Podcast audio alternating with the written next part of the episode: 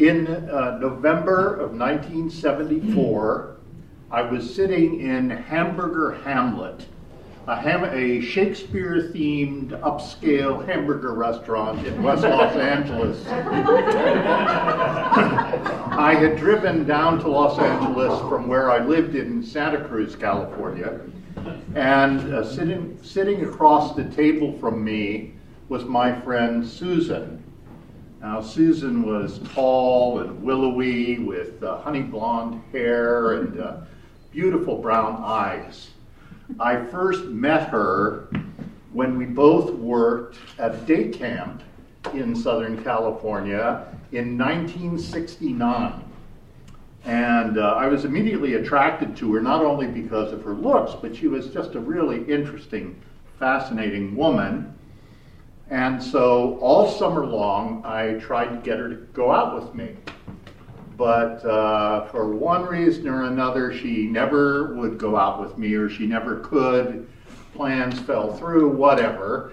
And we never actually got together, although we did become friends through work and staff parties and so forth. And then, um, at the end of the summer, when the camp was over, and I was supposed to drive the next day to Boston to start graduate school, I got a call from Susan. And she said she wondered if it would be possible to get together with me before I left. Now remember, this was the 60s. So I knew she was inviting me to come and have sex with her. so, of course, I said yes. so uh, I got to her house late at night. She had already been in bed. She came to the door. She was rubbing sleep out of her eyes, and she was wearing this long flannel nightgown. and she took me by the hand and led me into her bedroom and we had really disappointing sex. I don't think it was satisfying to either one of us, and after a few minutes, I left.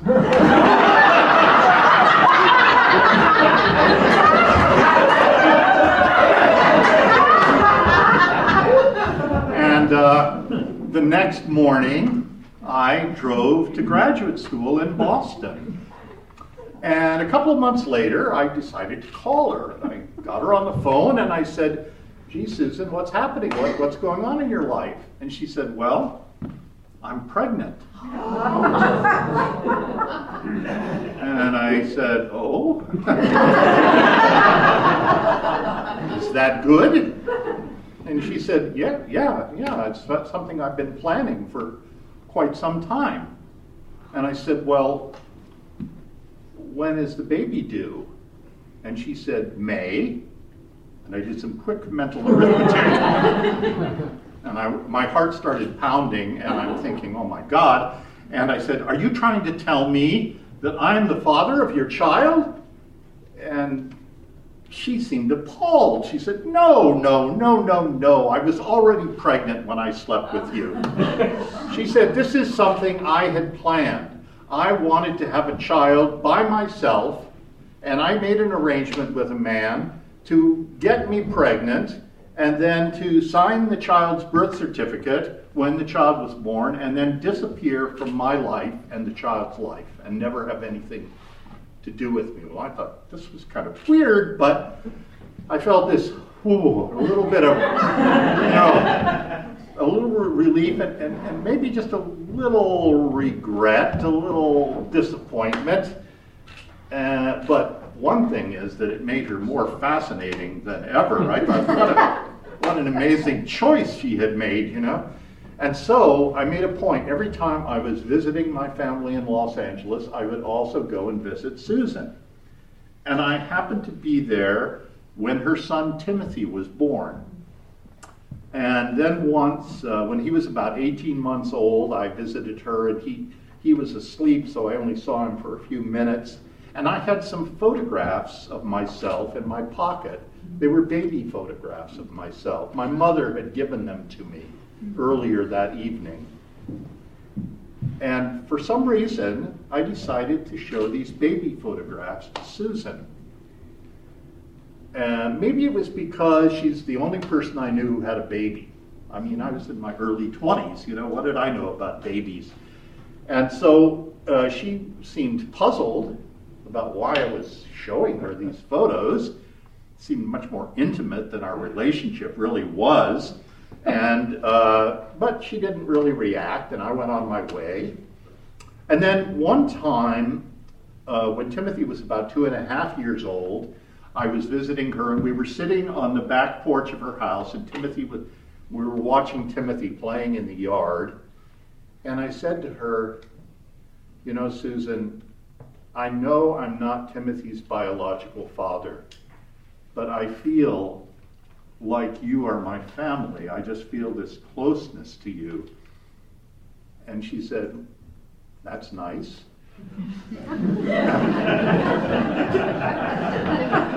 And then uh, after that, I, I, I, did some child care for her. I took, I took care of Timothy a couple of times before I moved to Santa Cruz in June of 1974. And while I was in Santa Cruz, Susan called me and she said, Michael, um, there's something really important I have to discuss with you, but I don't think I can talk about it over the phone. So, uh, are you going to be in Los Angeles? And I said, Well, yes, I was going to be. And She said, Well, can we arrange to get together? Fine. So, I had driven 400 miles from Santa Cruz to Los Angeles and there I was with Susan in Hamburger Hamlet. And I was filled with anticipation ever since she had called me because I still was fascinated with the woman and I was feeling kind of lonely having just moved to another city and was feeling, oh, what can she want to tell me? Of course, she's going to tell me that she really loves me and that we're going to get together and have a relationship, right? So there I am, filled with anticipation, looking Susan right in the eyes, and she says, Michael, I think you're Timothy's father. and I was speechless. I, I, I, couldn't speak, but feelings were, were like coursing through me in waves. You know, I, I had this feeling like, oh my God, this is the greatest thing in my life. I'm a father. And then right behind that joyous feeling, there was this feeling of deep, deep sadness because I realized I would never be able to share this with my own father who had recently died. And then there were all these confused feelings about wait a minute, I, I want to be with Susan, you know, and I guess this means we can be together as a family, right? And, and then Susan told me the story. And she said that when she had been a very young child, her father had abandoned her and her mother. And she was heartbroken and she tried to find him. And she finally figured out where he was and she called him and he wouldn't talk to her and she would call him and he wouldn't talk with her. And she said, I decided that when I had a child, I was going to be mother and father to that child, and nobody was ever going to do that to my child, was never going to be abandoned that child. So I made an arrangement with this man, Brian. He got me pregnant. He signed the birth control and the birth certificate, and he disappeared from my life just like he promised. I haven't seen him since. But Timothy has started talking about daddies because a lot of his playmates in preschool talk about their daddies. And I realized that Timothy might ask me who his father was. He had never asked. So then I realized, Michael, that I, I had to think about it, and I, I thought about it. And I remembered those baby pictures that you showed me. And there was one of them that had a pattern of like seven dimples on your face. And they were exactly the same as seven dimples on Timothy's face. And so when I thought about it, I thought, I think you are the father of my five year old son. And I'm still trying to process all of this. And she said, Listen, I don't know if you believe this, and I understand if you don't.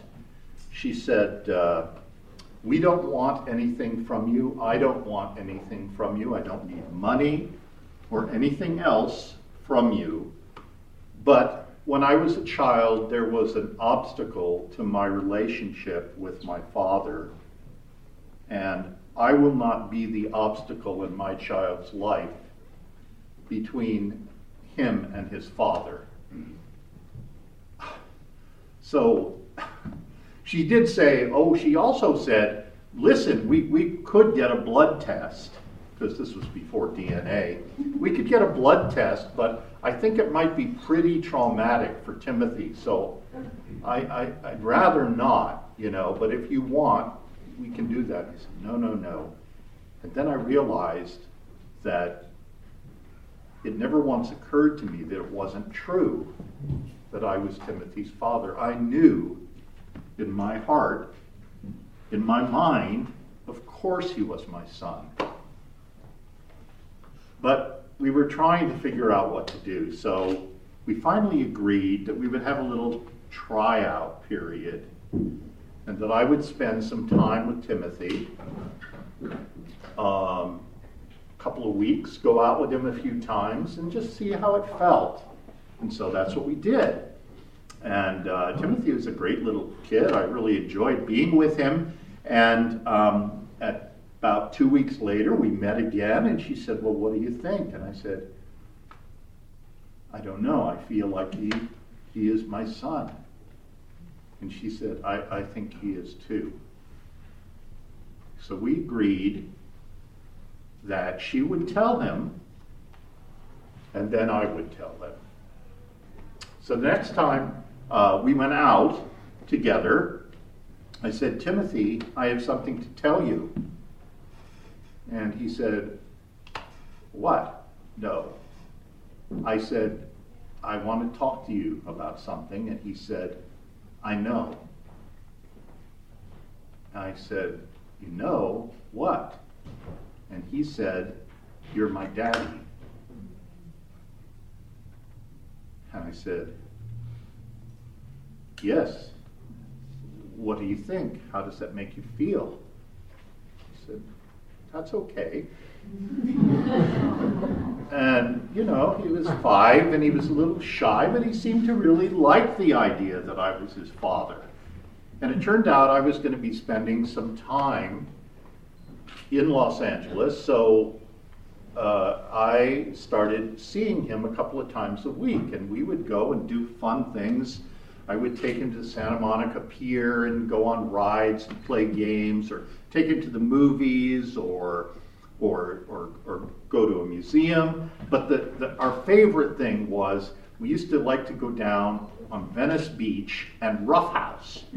And Timothy would run at me and he would jump on me, and then we would wrestle, and I would tickle him, and we'd roll around in the sand. And boy, I just remember feeling this incredible physical sensation.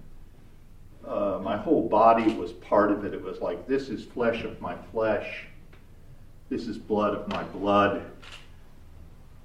This is wonderful. And fortunately, I returned to Los Angeles another t- time, about a year later, and spent another few months. So I got to really solidify the, or- the relationship. We got to be pretty close. But after that, I was living 400 miles away, and I would see Timothy whenever I came to Los Angeles, which was two or three times a year for short visits. And in the summer, he would come and visit me in Santa Cruz and spend a week, and we would do father and son stuff like going camping or fishing, or, or I would take him with me to play rehearsals. And, and we were getting along great. Um, but he was becoming a teenager. And when he was about 14 years old, I moved from Santa Cruz to Portland. And my visits to Los Angeles got fewer and farther between. I would maybe go down once a year. And he would come up, but he would only spend like overnight with me, one night or two nights. Uh, and maybe came up twice uh, in the first three or four years I was, I was in Portland. And then one day, I got a letter from Susan. And I was standing in my living room reading it. And in the letter, Susan said, uh, Michael, I've been feeling pretty distant from Timothy. And I said, Oh, this makes sense because I also was feeling distant from him. He was a teenager and he was incommunicative, and when I saw him, I couldn't seem to get any conversations going.